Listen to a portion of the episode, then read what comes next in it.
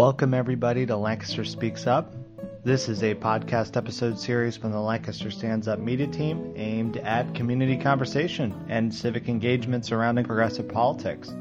Check out the Lancaster Stands Up Facebook page for more upcoming events and how to get involved. Today is a awesome day. We're going to have a great conversation with some great panelists. Uh, we're going to be later joined by uh, Jonathan Matthew Smucker. We have um, around the room. They're going to go and uh, just so you recognize their voices as we're talking, uh, give their name and uh, how they're affiliated with Lancaster Stands Up. My name is Eliza. Um, I live here in Lancaster and in Lancaster City. Um, since we did the last podcast, I have made a job change. I am now working as a community organizer here in Lancaster for Lancaster Stands Up. Um, and I'm extremely excited about that. Love what I'm doing. Um, but yeah, I'm a, wife and a mom, and um, and excited to be here today. Hi, my name is Julia Berkman Hill. Um, I um, moved to Lancaster actually to work with Lancaster Stands Up over the summer um, as an intern, and I've now started working more full time for Lancaster Stands Up. And um, yeah, I'm really excited. I wasn't on the, the first episode, but I'm really excited to join you all today. Hi, uh, my name is Michelle Hines. Uh, similar to Eliza, I also uh, quit my job uh, as a scientist uh, working in a local lab to uh, start organizing full time with Lancaster Stands Up through Beyond the Choir. And I'm super excited and happy to have that opportunity. I'm excited to be here today. Awesome. So, this podcast is going to be a lot about how we want to make our Democratic Party better. Um, that doesn't just mean the national party, it means from the local all the way up through the state to the national. Because um, obviously, a lot of us believe that when moving forward, we need to build up from the bottom these parties so that they work for the uh, individual instead of the elite. So, in talking about that, we do want to start with the national topic uh, surrounding DACA and the spinelessness of the Democrats on this issue uh, surrounding budget resolution. There's a bipartisan um, spending bill that's been passed. It doesn't have any provisions for DACA. So, so you know, the arguments, because I, I, I, you know, personally was upset when, um, when I, you know, the Democrats folded on this. Um, and the argument that I heard was that because Republicans were kind of holding ch- using CHIP as a bargaining tool mm-hmm. um, and putting that on the table. Mm-hmm. And so what I thought was that uh, now that they had passed a you know a, sh- a, a spending bill that had CHIP, yeah. that they were taking that tool out of the Republicans' hands and they were going to then uh, you know again tie DACA to this spending bill, and that's not what's happening. Like what I'm reading right here is that the House Democrats um, remain steadfast that no cap should be reached until a DACA resolution was in sight. A DACA resolution is not very clearly in sight, and that that's a problem for many. So it looks like the you know uh, Chuck Schumer and Mitch McConnell have just reached a, a an agreement to pass a 300 a million dollar spending billion. Yeah, I'm right. I don't. I don't know. Okay. Millions, yeah, billions. Yeah. It's all the same to me. Um, but yeah, like a three hundred billion dollar spending bill over the next two years, and you know, there's there's there's no um, nothing included in here about DACA, and so basically we're just taking Mitch McConnell on his word. I know that there's a there's a um, floor debate that's supposed to happen about uh, uh, talking about DACA. And um, yeah, like I said before, I think the most likely scenario that comes out of this is that Republicans propose a really crappy DACA bill that leaves out most people, and that the Democrats uh, sign on to it uh, because they're they, they yeah, well, yeah, because they, they want to make um, they want to make a bipartisan deal and they want a legislative solution for DACA, which yeah, we all do. But this is uh, this is an example of a larger trend that's been that happens when when the Republicans hold fast and firm the Democrats don't, and then the the compromise is always on the Republican side mm-hmm. every time. The Overton window shifts mm-hmm. significantly yep. to the right every yep. time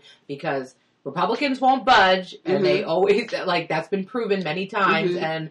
It's like it's like Lucy and with Charlie Brown and Lucy with the with the football. Like the Republicans are like, here I'm going to hold this football for you. You can kick it. You can Yeah. trust me. Sure, sure. And then the, the Democrats are like, yeah, we're going to kick the ball this time. We trust you. And then they go, and of course, Lucy, aka the Republicans, pull the um, Yeah. ball back, and the Democrats fall flat on their butts because they are not trustworthy. yeah. And they will do anything to maintain. The Republicans will do anything to maintain power and get their way, and to Mhm. shift, keep shifting that Overton window to the right. And and and the Democrats, we have people in there who just won't fight. They just will lay down. Mhm. They Uh, for whatever and and they're paid to. I mean, they are they're corporate donors. Mm-hmm. They have the corporations now funding their campaigns and funding them, and that mm-hmm. therefore they do their bidding and not the bidding of the people. Therefore, don't want to rock the boat. I think there's one narrative that's hundred percent true about how Democrats have sold out to their co- corporate donors, and then there's this other thing that happens where um, Democrats who are in the Senate or the House in states that Trump won or that um, are swing states or Republican states um, will use that as justification for compromising Absolutely. um, and they'll use it as a justification for not fighting for the policies that people need. And um, it's just a sort of a false theory that if you go towards the middle, that you're more likely to be elected. But actually, if you're in a Republican state and you're not actually distinguishing yourself from Republican, what is going to make anyone vote for you? yeah. Right. So it's like it doesn't Exactly. actually make sense, but Mhm. it's like this narrative that we always have to compromise so that we can maintain the seats that we have.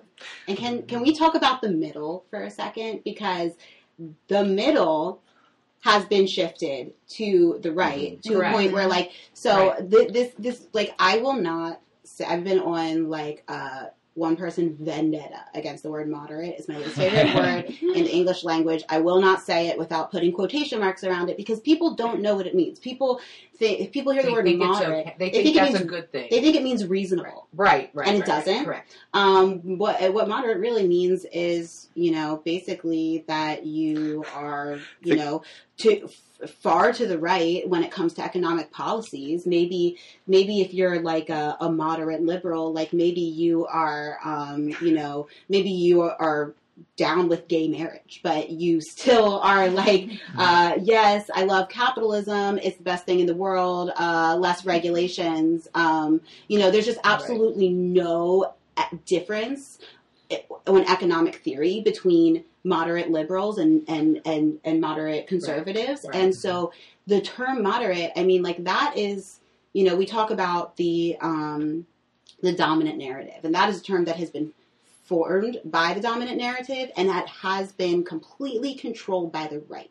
And so, and, and by the Democrats compromising, being too afraid to stand for their values and coming over to the right. And so now what moderate or not having any It's- value. it's Oh, not- exactly. Or not not even being too afraid to stand well afraid to offend their donors Mm-hmm, mm-hmm. because they know that these policies are more social more socialistic is that not a word Mhm. more socialist no, no, yeah, we're making up words. sorry more socialist and they So they um and they're definitely the cor- you know corporations do not like those kinds of policies because Mhm. that means the wealth is shared more equi- equitably Yeah. and so therefore they you know they are too afraid quote Mhm. unquote to stand up for what the majority of people want and what really popular ideas are i mean left ideas if you present them without any sort of political um, affiliation are extremely popular medicare for all They poll, is extremely yeah. popular Mhm. raising the minimum wage to $15 an hour is extremely popular if you take away Campaign finance reform is actually really Yes, popular. money out of politics, Like eighty percent of people. Right, Mhm. and It's that's crazy. That, that's Democrats and Republicans. Independents, everybody across the board wants it out, wants money out, of corporate money out of politics. So it's it's like if you take away the politicate, poli- no Politicization. politicization, It's a t- it's tricky. yeah, of yeah of um of these of these of these great ideas of these ideas that people like, like across the board they're popular, Mhm. and Mhm. so that's where it's like the, I think that the Republicans jump in and try to be like, well, that's left and that's far left, Mhm. that's extreme, Yeah. and it's Yeah. like, It's not no, But their ideas are so extreme. yes. Like, but and no one's standing up on the other side saying like, other than people like uh, Bernie Sanders or Elizabeth Warren. I mean, which is weird that we only have two senators in the Senate that actually like fight for people's values. hmm But the the the thing surrounding that that's crazy is that Medicare for all is really in the scope of uh, world politics a very conservative idea. It Mhm. saves the government money. I mean, we're Right. talking about we're not talking about saving a couple million. We're talking about saving billions of dollars, Right. almost trillions of dollars over decades when Right. we implement such a system Mhm. and, and it doesn't cause longer wait times or or all these myths that the, the Republicans have come up with. But but again, let's try to maybe move back towards the de- talking about the Democrats because Mhm. that's where we kind of want to um, focus our our energy Mhm. on. So one thing uh, I think that we've kind of been talking about a lot already is kind of campaign finance reform. Um, so I think that like the two parties have kind of divided up the big the big corporations and like banks and you know big pharma insurance companies are in this side. And then you know on the other side it's like big oil but there's also some like wall street you know firms and hedge fund managers that are part of both sides. So it kind of gets muddled in the middle. Um, but what we saw in um, other campaigns so far um, in recent years is that they've been having individual contributions uh, making up a larger majority of their um, their fundraising. So I kind of want to move the topic over to fundraising a little bit, um, and what uh, the importance of the bottom. I have a good Up. story about this. So I'll uh, shoot it over to Eliza so she can tell us her story. okay, well, I mean, just to sort of talk talk about this, and I think there's a, many people in this room have heard this story, but um, I had the opportunity to um, ask Senator Bob Casey, who's a Democrat, uh, for a, our senator in Pennsylvania, um, a question on a a televised town hall that they had at our local um, ABC affiliate uh, in Harrisburg, and I my question that I that I stated I don't remember it was a long question, but basically it was about campaign finance reform. And what I brought up was the fact that I was very disappointed in him that he had um, Bernie Sanders had had um, presented a resolution for us to be able to import medication from Canada. This happened last year in 2017 and he did not he did not sign on with it with a number of um, de- uh, Democrats like you know Cory Booker didn't and um, just a bunch of Democrats did not sign on to this and it was it was I mean it was crazy to me that he didn't but then when you look into when I was able to look into who donates to his campaign this man gets a quarter of a million dollars from the pharmaceutical companies therefore they did not want him to vote for anything that would allow Americans to get um, cheaper pharmaceuticals because they're lining his pockets. So why then? So right there is his conflict of interest in you know having to choose between his donor money that's giving him a quarter of a million dollars and his constituents that want the cheaper medication. But what are we giving him? We're not giving him a quarter of a million dollars. Mhm. So Therefore- Right. So I called him out on it during this te- televised town hall. You can Google it on YouTube. Uh, on YouTube. anyway, but it's and and I, I I asked him about it because I was extremely disappointed, and he had no good answer. He couldn't. It was like. He, he, he literally actually did not answer my question and went into some other thing about yeah we need to get dark money out of politics. I'm like that's not what I asked you, but um and so I'm just saying like we need to start calling these people Mhm. out and that was a direct example of what a lot of these senators and a lot of our representatives are doing. Um, they're choosing their corporate donors over the American people, over their constituents, and what would be best for us. And that that Mhm. just highlighted this whole argument for me and, and why money needs to be out of po- cor- corporate money out of If, politics. if uh, the pharmaceutical corruption doesn't make you angry on its face, I mean the the whole idea of this medical industrial complex should. I mean, it's not only that it's fraud on its face. We're defrauding patients. People, these are human beings that are that are needing care delivered to them, whether it be pharmaceuticals. half of these companies don't even that are consolidating all their power and building up all these pharmaceutical companies. They spend um, as compared to a smaller company, they only spend about three percent on innovation, on actual R and D and developing Mm-hmm. drugs, while smaller companies actually spend eighteen percent of their overhead on actually developing new drugs or innovative products for, for patients. So the the fact that, that this system is, is, is broken and rigged against us Mhm. should enrage you enough to join Lancaster Stands Up. Yeah. yeah. yeah. So, so my personal view, and I don't know how people here feel, but I am a proponent of publicly funded elections. I Yes. think Mhm. that Yes, are like totally. I want my tax dollars to go to making this system fair and equitable. Um, and nobody should be, first of all, having to like the only way to be a successful candidate, right, is if you have connections. Like, Mhm. you know, so you either like getting corporate money um, and you have like the backing of the DCCC, or you are like a prominent person in the community and you're getting money from you know regular people that you know. Um, but I actually, um, you know, on on the the local Lancaster County Democratic uh, webpage, it, they actually do have um, and and I'm a huge fan of this uh, that they they support uh, publicly funded elections. And what's unfortunate is that I don't see candidates talking about publicly funded elections like that idea to people. Like for some reason, people find that to be such a radical idea that we would use taxpayer money to make an equitable system where people uh, well, where you don't only have, I mean, like, look, we have like Mark Zuckerberg and like Oprah, like talking about running for president. They're the now, only like- ones who can afford to. yeah, Yeah. they're the That's only ones who can afford to. Right. So Because why is it is it this radical idea that candidates are afraid to talk about? But when publicly funded elections, it's the best solution to to coming up with this. And so, um, you know, so I am excited to see that that that is you know part of the the the platform of the local Democratic Party. And I wish that um, you know I, I think that we need to be we need all to be pushing harder um, on uh, candidates to come out and say, uh, you know, look, I this is how I'm running my campaign now. But when I get into office, I'm going to fight for publicly funded elections because that is, you know, the best the best thing for the American people. It's the Yeah. only, yeah. Yeah. Uh, uh, do you want to introduce yourself? Dan, Yeah, Oh, hi. Um, I'm uh, Dan uh, from Lancaster Stands Up.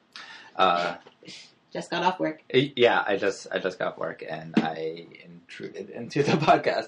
Um, um, so uh, what I want to say is, is is like it seems to be like a popular position to be like against like Citizens you United Mhm. and be against that ruling, Mhm. but it's it's just like Michelle said that you know you don't really have candidates that are coming out for like public financing of campaigns, and then also the whole way that um, campaigns are run is that it's just about advertising. It's just about you know like getting your name out there. Like it's not really about policies. You know you even see it on the news. Like they're not talking about policy positions. You know they're just like talking about like um, you know, like whatever scandal or like whoever raised the most money or like who has, you know, the best ads. And, um, so it's, it's, it's, it's really unfortunate that, um, you know, like so much of it is just like based, like based around money. And, and, and I also think that, you know, the reason that candidates don't talk about,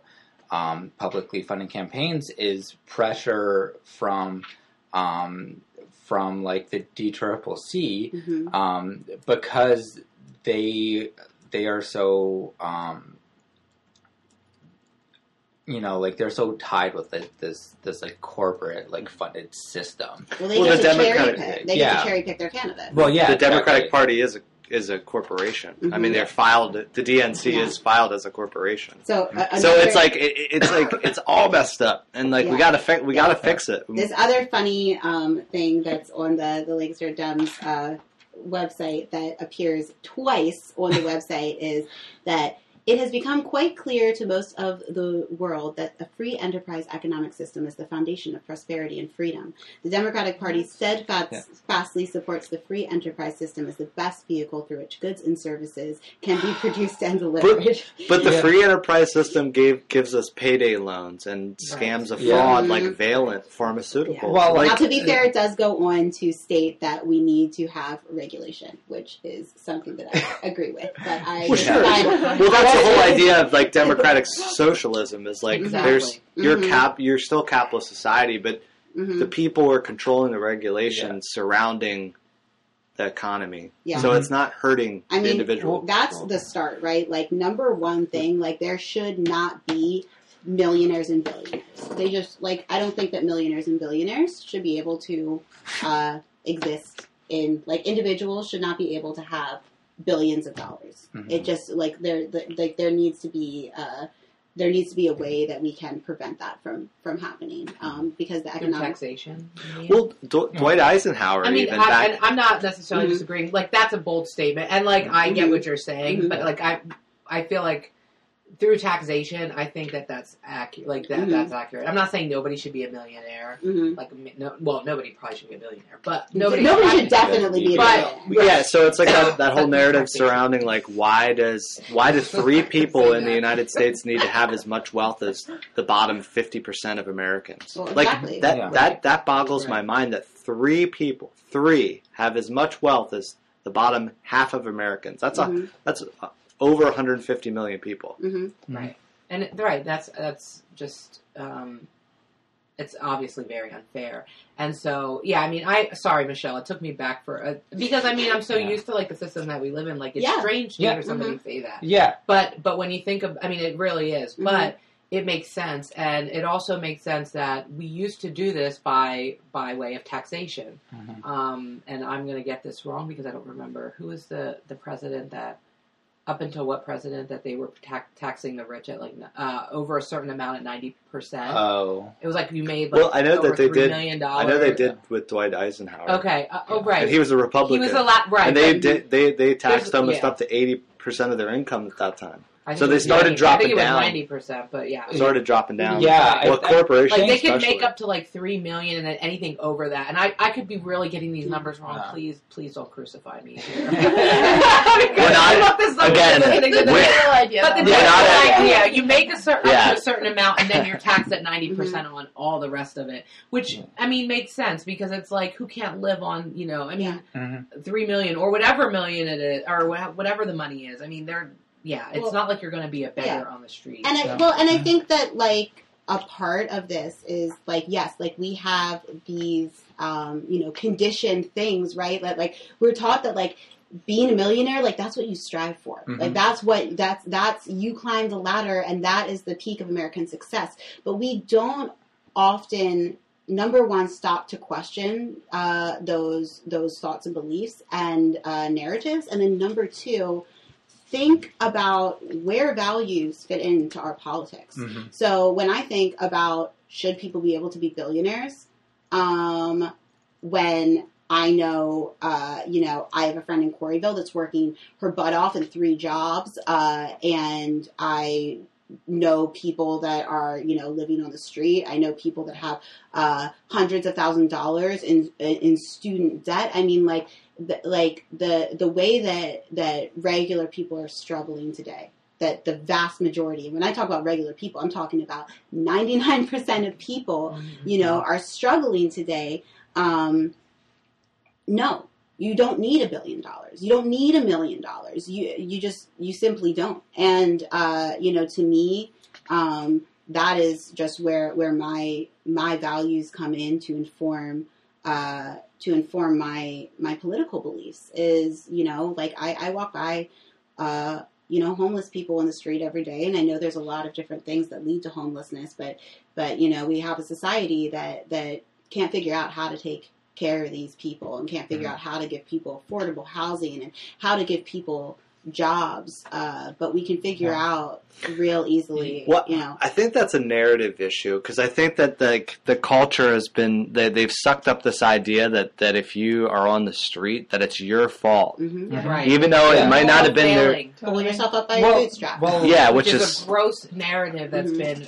uh, propagated. Go ahead. Mhm. Uh, Yeah, well, um, well, I, I, I was just go- going to say, like, like that. That's, um, you know, the way that they rationalize like people being poor is that it's always is your fault, you Mhm. know, and and if so you're that- rich, it's your fault, and that's not true. Yeah, It's, it's but- not. It's not. I mean, you, you, you, if you're rich, you're probably born into it, Mhm. or you just like happen to like, you know, stumble upon. Like, it's it's not necessarily because you worked hard. Like, Yeah. what the hell's the stock market? Do normal Donald people? Trump. Don't I don't. understand. I don't know what the stock market is, but I know that it's how rich people get richer and richer and richer. Like, and Yeah, and, and- and, it's not because they're working hard, Mhm. you know. Uh, and and and so you know, They have- sorry to interrupt, but you know, on the flip Mhm. side of that, it's like it's also not your your doing necessarily if you're if you're rich. Yeah, and and I also wanted, you know, like um, to say something about like you mentioned, like, oh, we don't know what to do with poor people and stuff. We know how to fix all this stuff. Mhm. Correct. It's like, but that's not where you know, like our focus is. Like as a society is, you know, like Capitalism has sold this society a bill of goods. They sold Mhm. us a, a lie called the American Dream. mhm. Um, and in fact, when the American Dream was somewhat true, was when we had more social socialism, socialist. Why can't I get social. Yeah. We social- spread the Social- wealth. yeah. when we had more social so, services. right social services, we had a lot a stronger social so- safety net Mhm. uh, in Mhm. place, Mhm. and that made it more uh, like the idea of the American dream happening. Now that we we've pretty much gotten rid or lessened dramatically a lot of these so- programs, these social programs, and there, but we still want to prop up this whole American dream fantasy. Um, you know, based based on this, these memories or based on what Mhm. we used to do when what what with uh, when what we're doing now is not going to allow doesn't allow the American dream to actually exist. Yeah, and and and and we're actually like, you know, the Republicans in Congress are like actively trying to get rid of all these programs that Mhm. like actually made you know like the American dream as much of a myth as it is like Right. possible for at least like some people. And if they didn't have that idea of the American dream, we wouldn't have we wouldn't have had refugees like Steve Jobs' dad come to America and invent the iPhone. So if you have an iPhone, thank a refugee today. but but yeah, I think for me, like it all comes back to like what are our priorities as a society, Mhm. and like how does that inform our politics? And I think that we need to um, like shake off these narratives that have been placed upon us and look inside of ourselves and see what what are your values and and, and what are your priorities in your life, and let those inform your politics. Because I think that. Uh, you know that's happening. I think more and more people are doing that as they see these alternatives of a, of a you know more progressive vision for society. Uh, you know, being offered to them. So like Mhm. people, you know, you didn't hear a lot about Medicare for all a few years ago, but Mhm. when when you had somebody like Bernie Sanders touring around the country talking about it, it resonated with people. People are so fed up. People are just fed up with the way things are and know that it's not fair and that they're and they're they're being able to say it's not our fault it's the system's fault and like Mhm. that is like a super huge victory and it's really exciting Mhm. and and you know to bring it back to the talking about you know democrats and um like what kind of democrats uh you know we're looking for is that it's it's really exciting that we have more uh uh, candidates that are standing up and actually promoting policies that are different from Republicans and campaigning on policies that are different from uh, from from their Republican counterparts. Um, you know, sometimes I see Democrats running with they like have their policy issues and they just like it's just like an empty sentence or an empty void and it's Mhm. and that you can fill in with whatever you want and nobody wants to follow that people don't want to line up behind a vague statement they want Yeah. to line up behind what they believe in. Yeah. And and and we know that progressive ideas are popular. And so I'm just really excited about the way that the Democratic Party is transforming and you know that's the other piece of it is that you know like we can name the problems you know that we see within the democratic party but we also know that like there's an active movement to change those problems and to make the democratic party stand for the people and that's the most exciting thing to me Totally, and that makes the party stronger because It ma- more yes. people can identify Mhm. With it. mhm. And so the more people that you have contesting the meaning of the Democratic Party and the meaning of like what we should be as a society, what Mhm. America should be, the stronger that our politics are. And I think there's a lot of people who are threatened by the the new sort of like movement of progressive candidates that are running for office. But it's actually only going to make the party stronger and more successful in the long Mhm. term to have so many young people, Yep. so many people who've been um, sort of like on the sidelines actually getting involved for the first time. I mean, I agree. And when you have, when you're given the option of Republican or Republican light, people are going to go with Republican. Yeah. And especially Democrats, republicans right, Right, Yeah. exactly, and right because people see no difference, and it's it's a shame because we need. I mean, we live in a in a two party system. Unfortunately, I'll add that caveat because I don't like that. Um, however, that's what we are in right now, so we need a clear distinction between these two parties. Otherwise, it promotes voter apathy. It promotes, um, you know, obviously people just um, voting for the real thing, Republican, as opposed to well, these people are basically saying the same thing, and nothing's going to change if Yeah. They're in there as opposed to this this person. So they see no difference. So that's it's it. There needs to be a strong distinction, and um, and that's why I feel like it's important that we get progressives into office. Yeah. So an example of this just recently, Bob Casey. There was a there was a vote on an abortion bill to reduce it to 20 weeks that they Mm. could have these abortions, hmm and we have corporate Democrats voting for these bills that are restrictive for Yeah. women's Yeah. rights. Every woman in the Democratic Party should be if you're pro if you're pro choice should be upset about that kind of thing because that's not standing up for your rights. That's not Mhm. standing up for um, the uh, unfortunate decision that, that these these women have to make. Yeah, and while and and I say that like it's also ironic that like that's the thing that Bob Casey will take a stand on, you know, Yeah, because exactly. because that was just a symbolic vote. That bill was never going to pass, so he had no reason to to vote yes on on on it. But he wanted to make a point. Mhm. who is he sending a message to like that's what i Yeah, wonder yeah. It Like, the mid, how many- the how- middle. How many Republicans the new middle. are voting for Bob Casey? Like not a lot. Like I don't think No. that there's like there. Where are these mythical like moderate Romney voters that are voting for Bob Casey? Moderate Republicans is that's a fantasy. Like there's Yeah. no such thing as a moderate Republican anymore, in my personal opinion. Yeah. I think it used to exist. Yes, it Yeah. did for sure. But as of right now, Well, our right? very our own- politics right now, Our very no. own Lloyd Smucker used to uh, be somewhat of a moderate Republican, and now He I feel supported. like- he I used to feel like- Dreamers. I Yeah. feel like he was like what George W. Bush used to call like compassionate conservatism, which that shouldn't. By the way, you shouldn't Which- have to. Which is weird. Caveat. which, which, Which I is mean, weird. You want to talk about George Bush being compassionate and like starting wars based on nothing and bombing the sorry, the, bombing pe- countries that you know and innocent people and how many lives were taken by that. But anyway, but I'm talking about like the way he presented like um, this thing. It's it's just it no longer exists if it ever did, and um, we now have like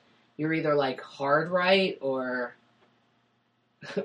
or right, Or a modern right? And well, I you're mean, either hard right or you're just going along with you know Yeah. the, the, like a lot of a lot of folks in in Lancaster are like traditionally Republican and they mm-hmm. haven't they just do they're just in a habit right? they they vote Republican and some notice some don't that the Republican Party has completely transformed into this crazy out of control thing uh, but they you know are still going into the voting booths and doing what they've done for the past 80 Mhm. years Yeah. of their lives Right. um, But and- also, I mean, they, I mean, Fox. We have more. We have like Fox News. We have Mhm. Breitbart. We have all these, um, these news outlets, quote unquote, on the right that have come, you know, more into mainstream. Of course. I mean, and and they and they're being fed this constant diet. And now Facebook also they filter out what people see. Like if you tend to look more Mhm. right wing stuff, that's what you're going to see every day. So they're then and they're also told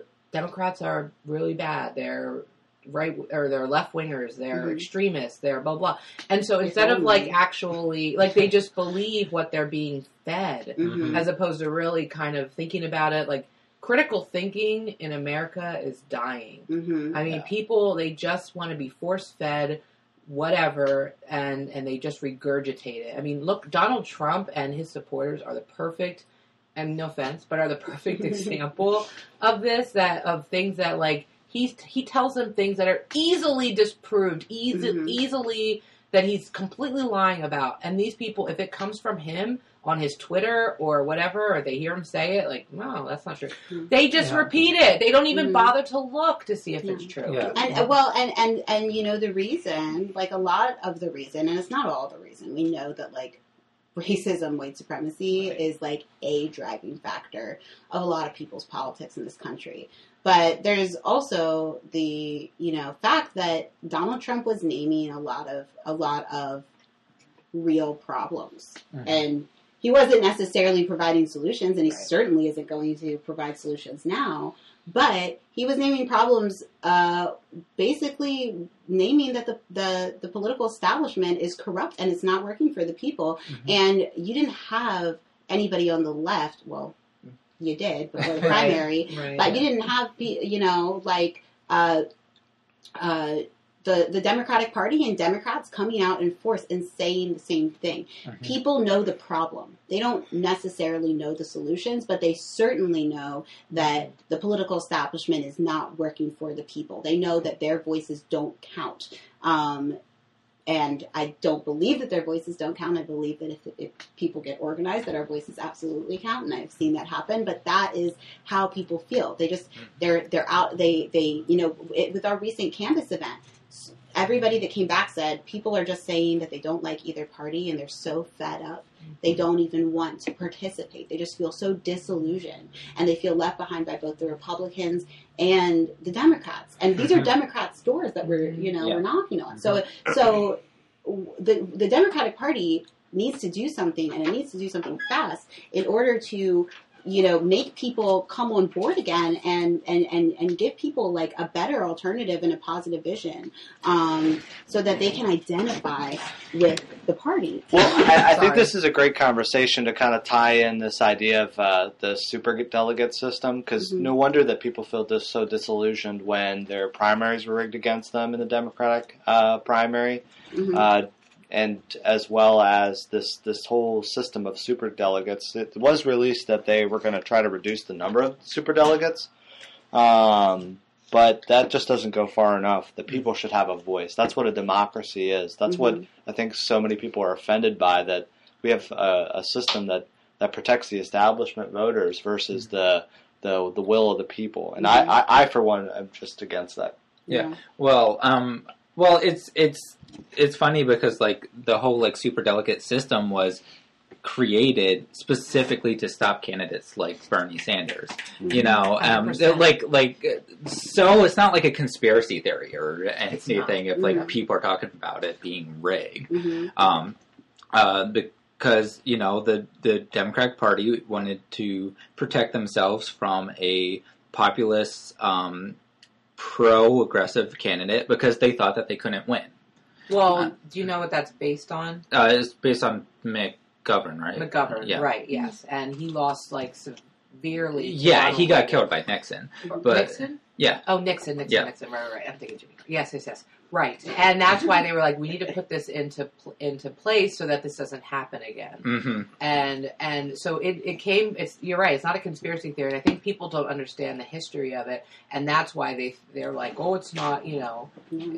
You know or they don't know the history behind it why it started. And and you know like just like personally like when it comes to super delegates and everything like for me it's just like i've always like had this idea that like yeah like the, the i know the system's corrupt. And so it's like not anything new to pe- me but a lot of like when you talk to people and like you knock on people's doors and you are just uh just talking to like people that that used to identify with the Democratic Party, there are like so many people that are so pissed off, and they're leaving in droves.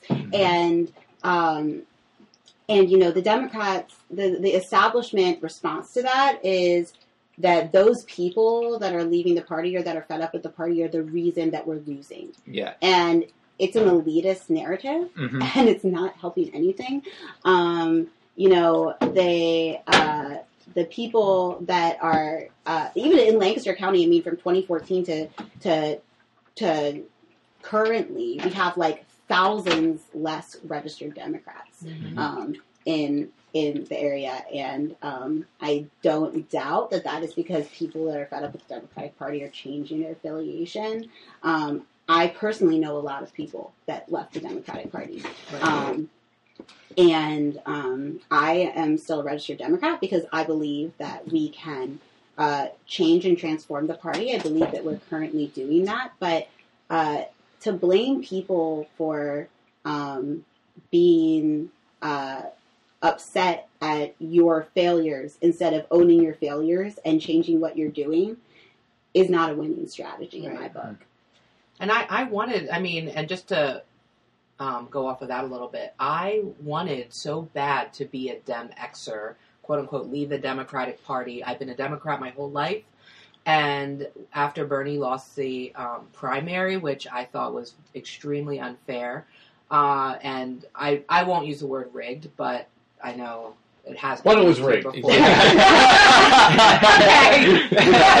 All right, we'll just use it. But, but um, but I also like, you know, I understand the reasoning for people wanting to do that, but it, we live in a two-party system, hmm and and going outside of that at this point is you're, in my opinion, you're wasting your vote. Yeah. You need to stay within it, and we need to transform the Democratic Party. So that's what I became committed to do at that point is to infiltrate or you know get progressives into the Democratic Party Mhm. leadership from local all the way up to the national level in Mhm. politics, and just take it over and say, you know what, you can't stop us. We're coming. We are. We're here, and we, you know, we know the way that we know the way that the Democratic Party should go, and it needs to go more left. Yeah. There need we, we can't be Republican light anymore. That's why you've lost over a thousand seats. That's why you know you continue to lose the narrative battle. It's because you're not strong. You're not putting out there your progressive progressive values, which are popular across the board across this country. And you know, unless unless they start understanding that and understanding that progressives are the way and the only way that we're going to be able to um, win, they're going to continue to lose. Yeah. I think, um, sorry, I You want to introduce yourself? Hi, I'm Jonathan Smucker. Uh, I'm with Lancaster Stands Up and the director of Beyond the Choir, um, an organization that has been pushing, um, trying to build independent political power, um, in part to push the Democratic Party. Um, I think that the thing that you're saying, um, Eliza, about the um, the two party system, I, I think that there's I hardly hear people talking about the actual mechanics of that. And I think that there's a lack of understanding. And it seems reasonable to people often that, like, hey, they've got third parties in Spain, they've got Podemos, in Greece, they've got Syriza. Why don't we just do that here? And people don't understand the constraints of our particular system. And it's really important to understand that. It's really under- that's part of the map if we're to, to navigate the map that we operate in. And, like, for one, we shouldn't take for granted that that's going to be that way forever, right? Like, however, like what it legitimately takes to change our electoral system is either a revolution or a constitutional convention. And and my question for people who think, well, let's do that is how do you think we're going to win a constitutional convention if you can't win some electoral seats in the system as it runs, right? Like we have to win Yes. something on the way to the bigger victory, right? Right. If you think the system is going to collapse and you're going to have the advantage afterward to build it, why do you think that? Right? Exactly. So, um, just the particulars of that system are that other countries have proportional democracies. They have parliamentary democracies where it varies from country to country, but some countries it's as few as 3%. If you win 3% of the vote, you get 3% of the parliament seats, right? 5% of the vote, you get 5%. You get proportional seats. So it actually makes sense to have multiple parties on the left because if they win, they can form a coalition that has a majority. as opposed to here, where if there were multiple parties on the left, it guarantees that the Republican Party wins, right? And I think what's really key about this, though, is to understand that to stop treating the Democratic Party as if it equals a political party in one of these other countries that have parliamentary systems. The Democratic Party is actually much more of a terrain than it is an entity, right? It's a terrain that we can can, can contest. Um, and so I can be a little pedantic about words, but I don't say within the Democratic Party. I say in relation to the Democratic Party that we need to build independent political power that can navigate the terrain of the Democratic Party, that can push the Democratic Party, that runs as Democrats, yes, because that's the only game in town, but that builds an independent vehicle, like a faction Mhm. that that that pushes, that can't be taken for granted. And that's what labor, organized labor, was in the past.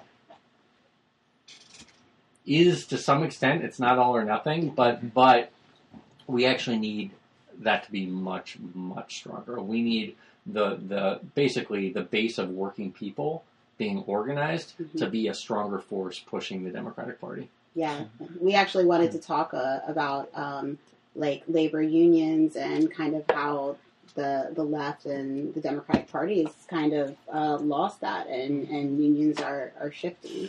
I- I think uh, one thing on this note about unions that I think really upset people too is that when it came to it, and in Wisconsin, when the teachers unions were, were marching, that the president said, President then President Barack Obama wanted.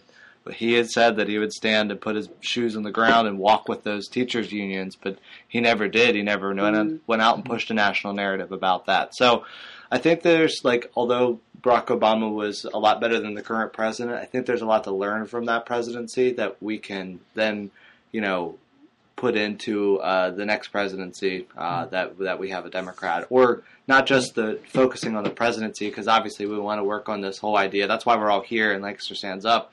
It's because we're working on grassroots movement um, to power. So um, moving forward, I, that's got to be the strategy. And I, I, I like hearing what, what Smucker says about about unions because um, there's there's only a couple left in the in the country.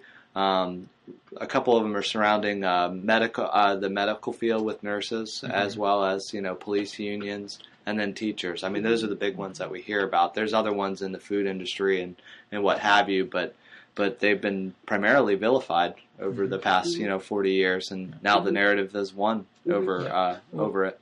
Well, um, I I just want to like point out that you know something that's been happening within the Democratic Party is its shift from being like the party for the working class to being the party for the professional class. Mhm. Which you know the working class, you know that's where the unions were centered, Mhm. and but the professional class, there's not really like a lot of unions Mhm. around that and so like that's um you know like a big reason like for the shift and and and kind of you, you know the party is kind of like uh, you know is a little bit like condescending like to the working class they're like Not a little oh bit. yeah, Oh, yeah, yeah, Yeah. majorly, and and it's like, well, yeah, you are working at food service, but instead of like trying to organize and Mhm. make your life better within that sort of work, no, you should go to college, you should get a degree, you Yeah. should have like like a real professional job. Yeah. Uh. And I, I think a huge, huge part of this, like beyond, you know, policies um, that we know that, you know, the Democrats haven't been fighting visibly for the working class is just like the elitist, you know, Mhm. narrative. Yeah. It's Yeah. like, what reason does a construction worker, you know, that's like working hard, that's surrounded by his like conservative friends and family, what reason does he have to identify with the, the Democratic Party? What Mhm. visible, do- like, foot in the door? You know, like, where is his welcoming that? Mhm. Um, and I think that that you know that that's the the biggest thing that that really frustrates me is just like can't you at least like get your optics in order and and and show people that uh, create a bigger tent and Mhm. show people give people a a, a way in um This Yeah, is, it's- go ahead. Well, I just it just becomes so insular, and Yeah. And that there's this idea that you know, especially in conservative areas or areas that have been voting Republican, that so many people are just written off entirely from Mhm. the process. And I mean, I even see friends of mine who live um, in like the Northeast area, like saying things like, oh yeah, well people in Pennsylvania deserve what's happening to like healthcare uh, premiums going up or whatever because they voted for Trump. Well, it's like that's actually not true in any way, and it's really condescending. And um, that's not how we win. Like Mhm. that's not how we win. We're not Yeah. going to win by disdaining working people Mhm. um, and writing them off. Yeah, I, I think this is really a central problem, both for the Democratic Party and the broader left, including even more radical social movements too. The uh, the class insularity that has emerged over the past fifty years in this country.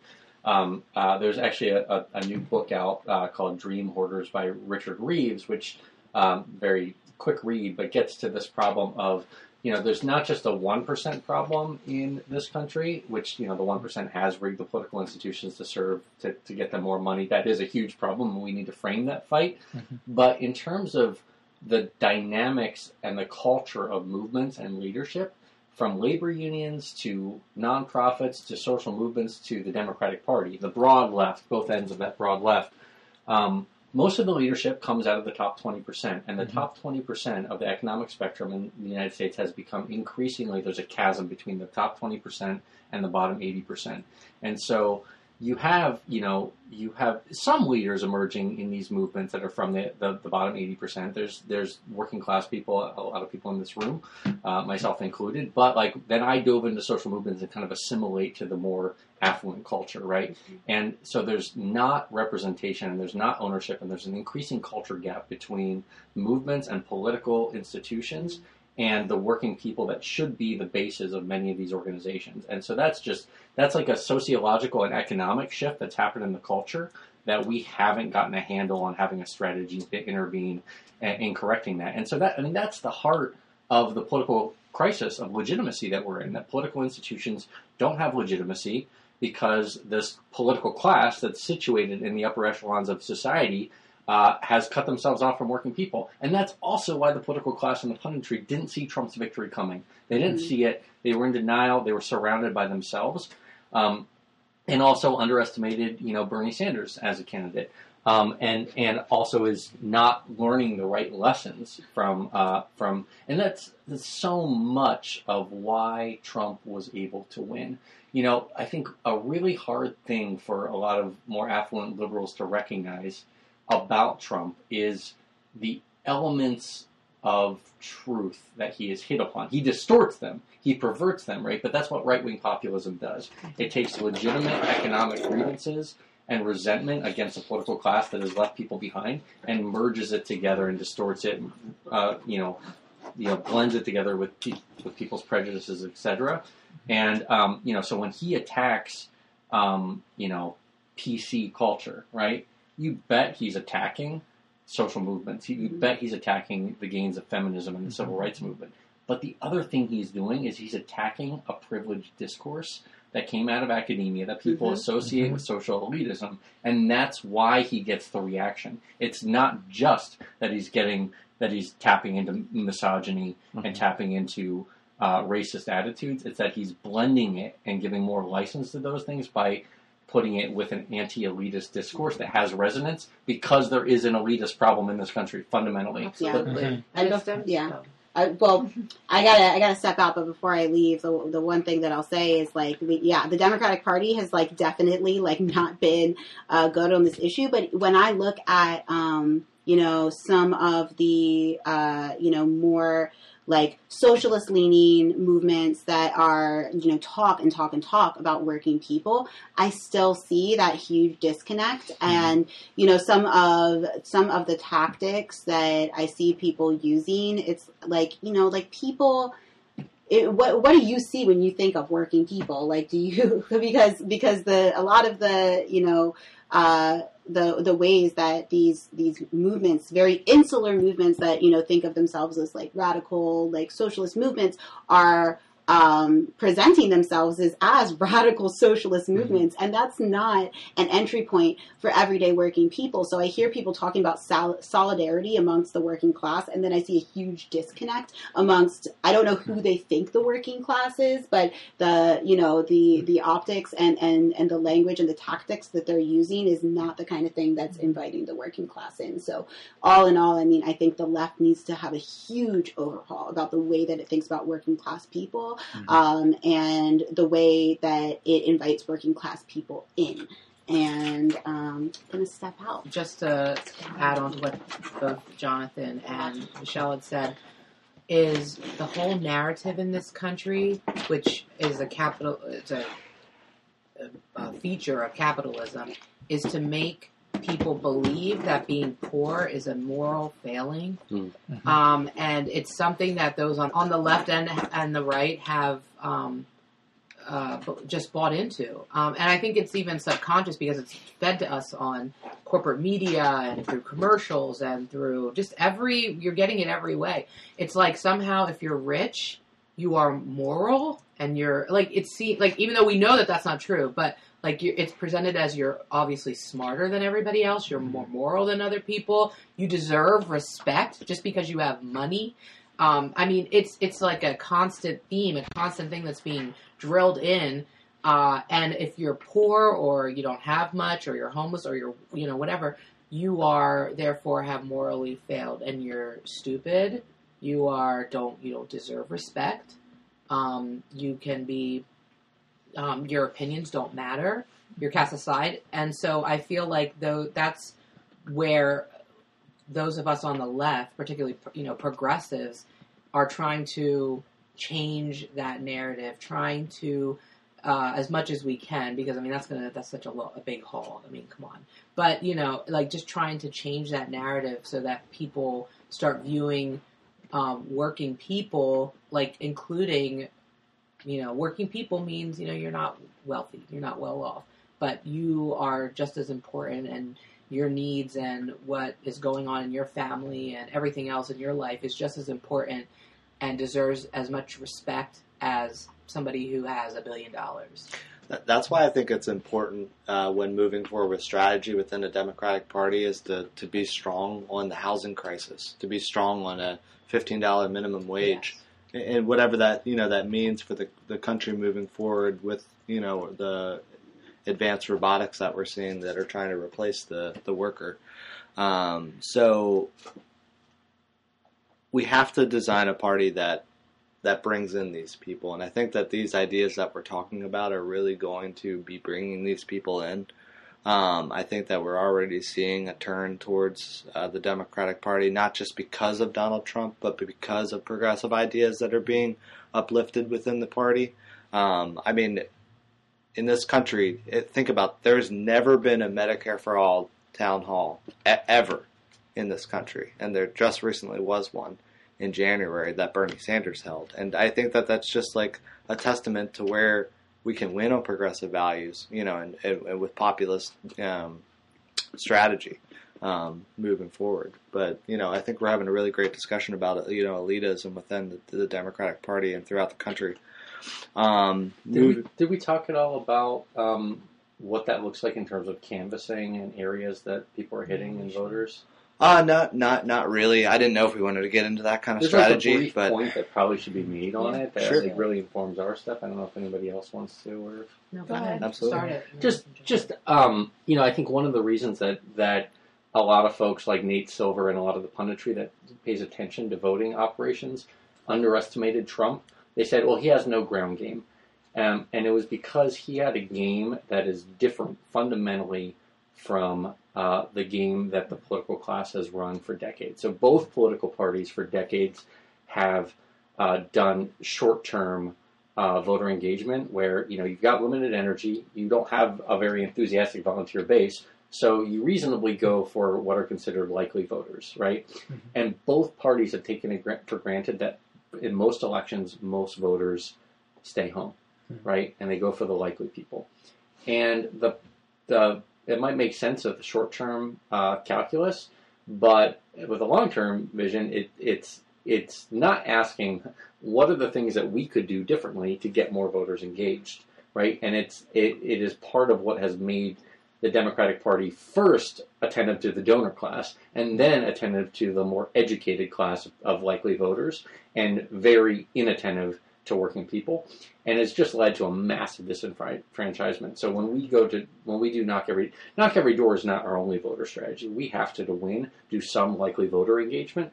But I'm really proud of the knock every door work that we have done, and we're mm-hmm. looking for how to integrate that long term into our work because we're going to areas asking people questions like, what do you think of the political establishment? What issues are important to you? And a lot of these folks just don't get knocks on their door and they're ready to talk. And a lot of them don't know that there's an election, they let alone a primary or like how that works. So the signals of disenfranchisement are everywhere in some of these working class neighborhoods when we knock on folks. And the door opens wider when we say we're not the Democratic Party.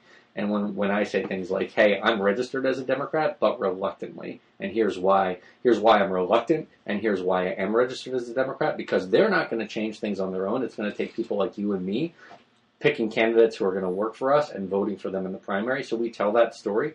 Um, I just think that's that's really I can't emphasize enough the importance of canvassing as course correction in this problem of insularity and this problem of of of building having an insurgent force not just be like you know tilting at windmills and like being this like you know story of the righteous few but like actually gaining power we have to organize the base they're not going to do it for us and we have to like do that by knocking doors knocking doors does two really important things it gives opportunities for working people to get back involved and to get kind of a foothold on a sense of political agency, being part of a project that has a voice, however small it is, that has a voice that can influence the direction of things.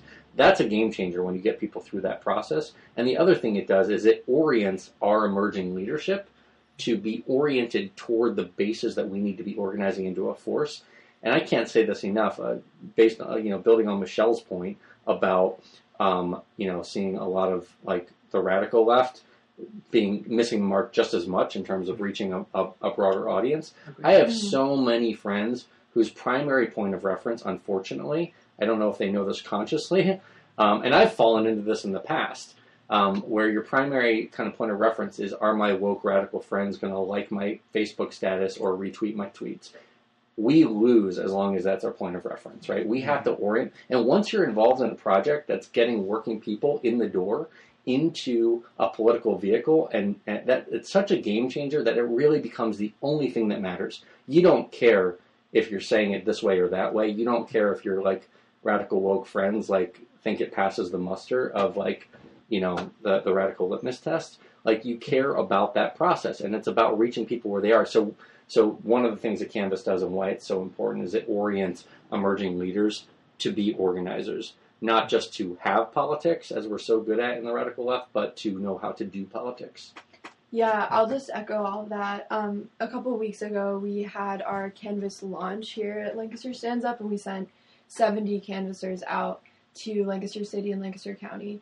And um, the people who um, have been our sort of like lead canvassers um, who helped to send people out, we had a meeting afterwards to sort of debrief the event, and uh, one person said when he was out canvassing, he could actually see the change that was happening in the way people thought of themselves um, in terms of the political process. Like he was at the door having this conversation and actually seeing how people were beginning to see themselves as a part of politics again.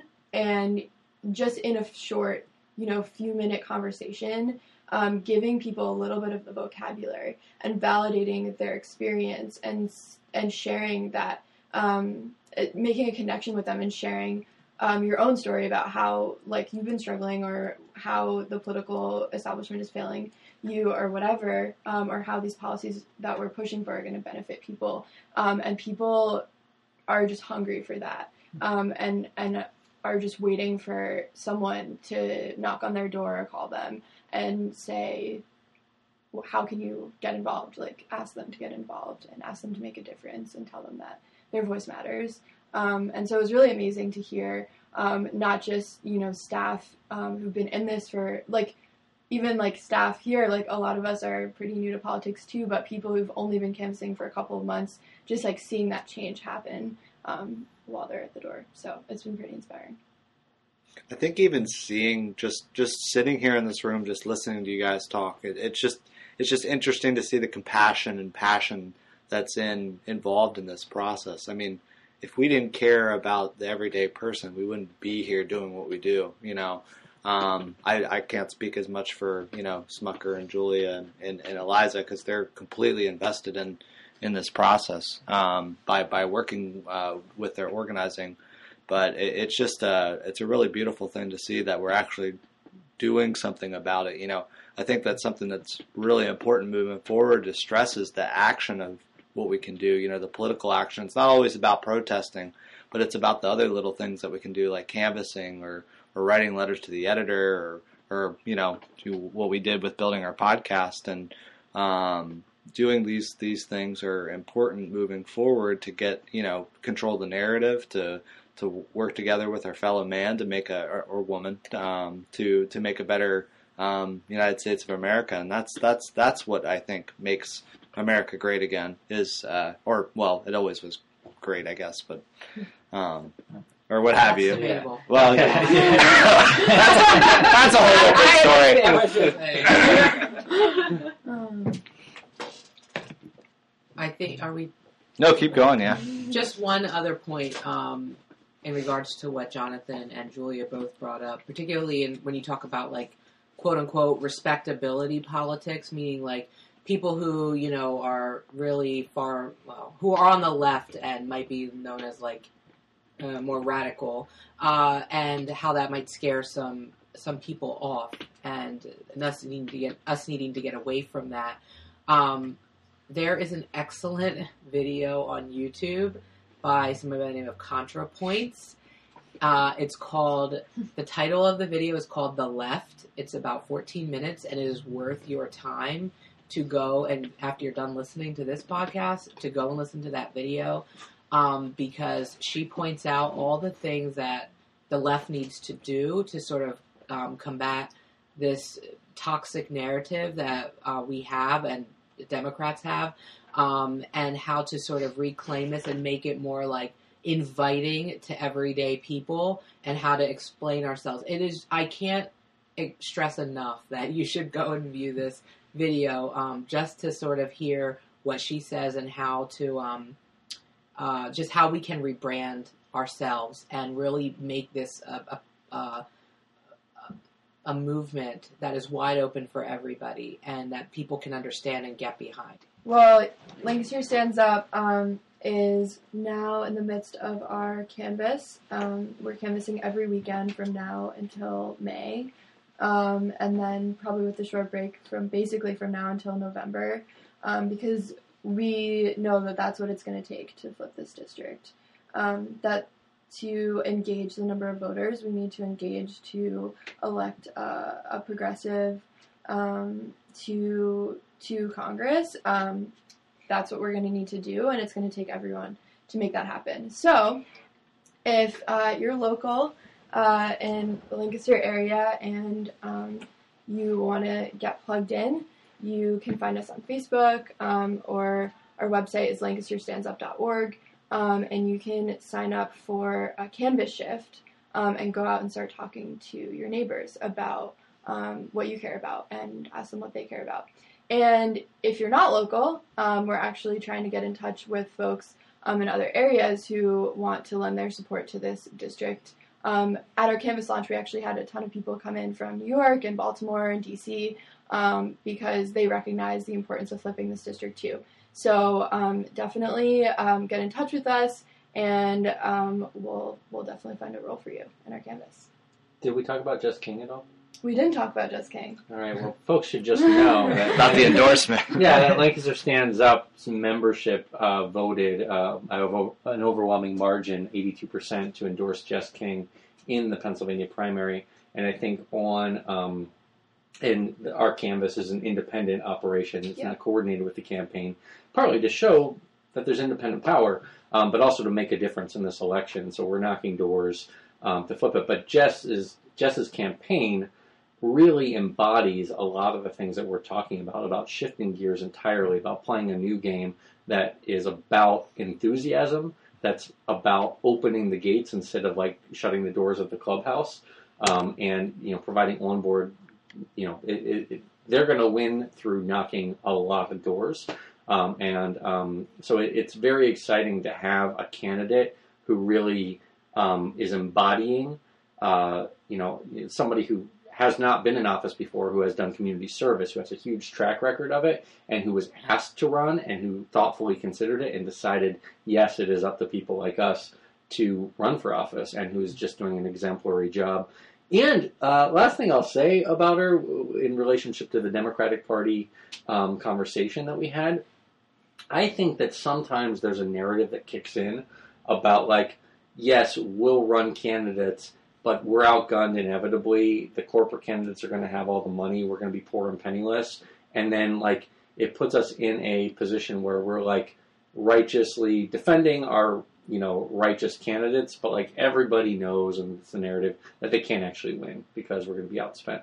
Jess outraised all the other candidates in the last quarter, um, uh, coming close to $200,000. This is from small donations. Um, uh, outraised uh, Smucker, my uh, cousin, uh, who's the Reluctantly. Republican uh, incumbent, outraised all the other Democratic challengers, including ones who like, are renowned for their fundraising and have the establishment backing. So uh, we're really showing that, like with grassroots enthusiasm, we can change the game, but no one's going to do it for us. Like we actually have to organize it. That's something the 2016 election just showed us is that our institutions are failing us, and it's going to be up to us to build the new vehicles and the new people power that can turn this around. So the motto moving forward for the podcast is be powerful every day. You can do it, and you can do it with Lancaster Stands Up.